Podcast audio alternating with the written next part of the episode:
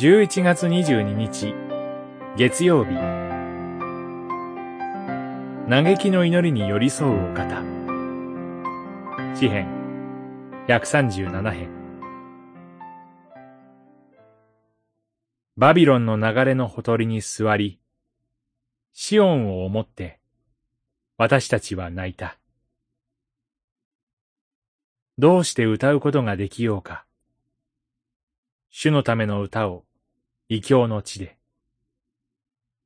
137編、一節、四節。主なる神への賛美の中に、詩人は、嘆きの歌を歌います。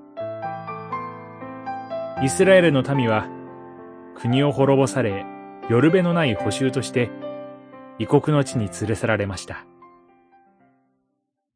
補修として異国バビロンに連行した者は、歌って聞かせよ、シオンの歌を、と言って、詩人をあざけります。三節。滅ぼされた故郷をあざけられ、詩人の尊厳は踏みにじられ、深い屈辱の思いを味わいます。異教の地であるバビロンの川のほとりで、詩人はどうして歌うことができようか。主のための歌を、異教の地で、と、故郷を思って嘆きます。詩人は、自分にはあざける敵を打ち滅ぼす力もなければ、あざけりを拒む力もないことをかみしめ、川のほとりで嘆くのです。詩人は、望郷の思いを強め、故郷エルサレムと、主なる神の国への思いを強めます。五節、六節。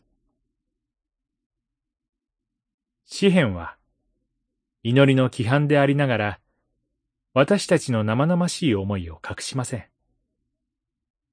敵の滅びを願う思いも、あざける者への報復の思いも、包み隠さず、主なる神へと投げかけられています。七節から九節あなたの思いをそのまま祈ってみてください。主なる神は、私たちの嘆きにも寄り添い、沈黙の中で受け止めてくださいます。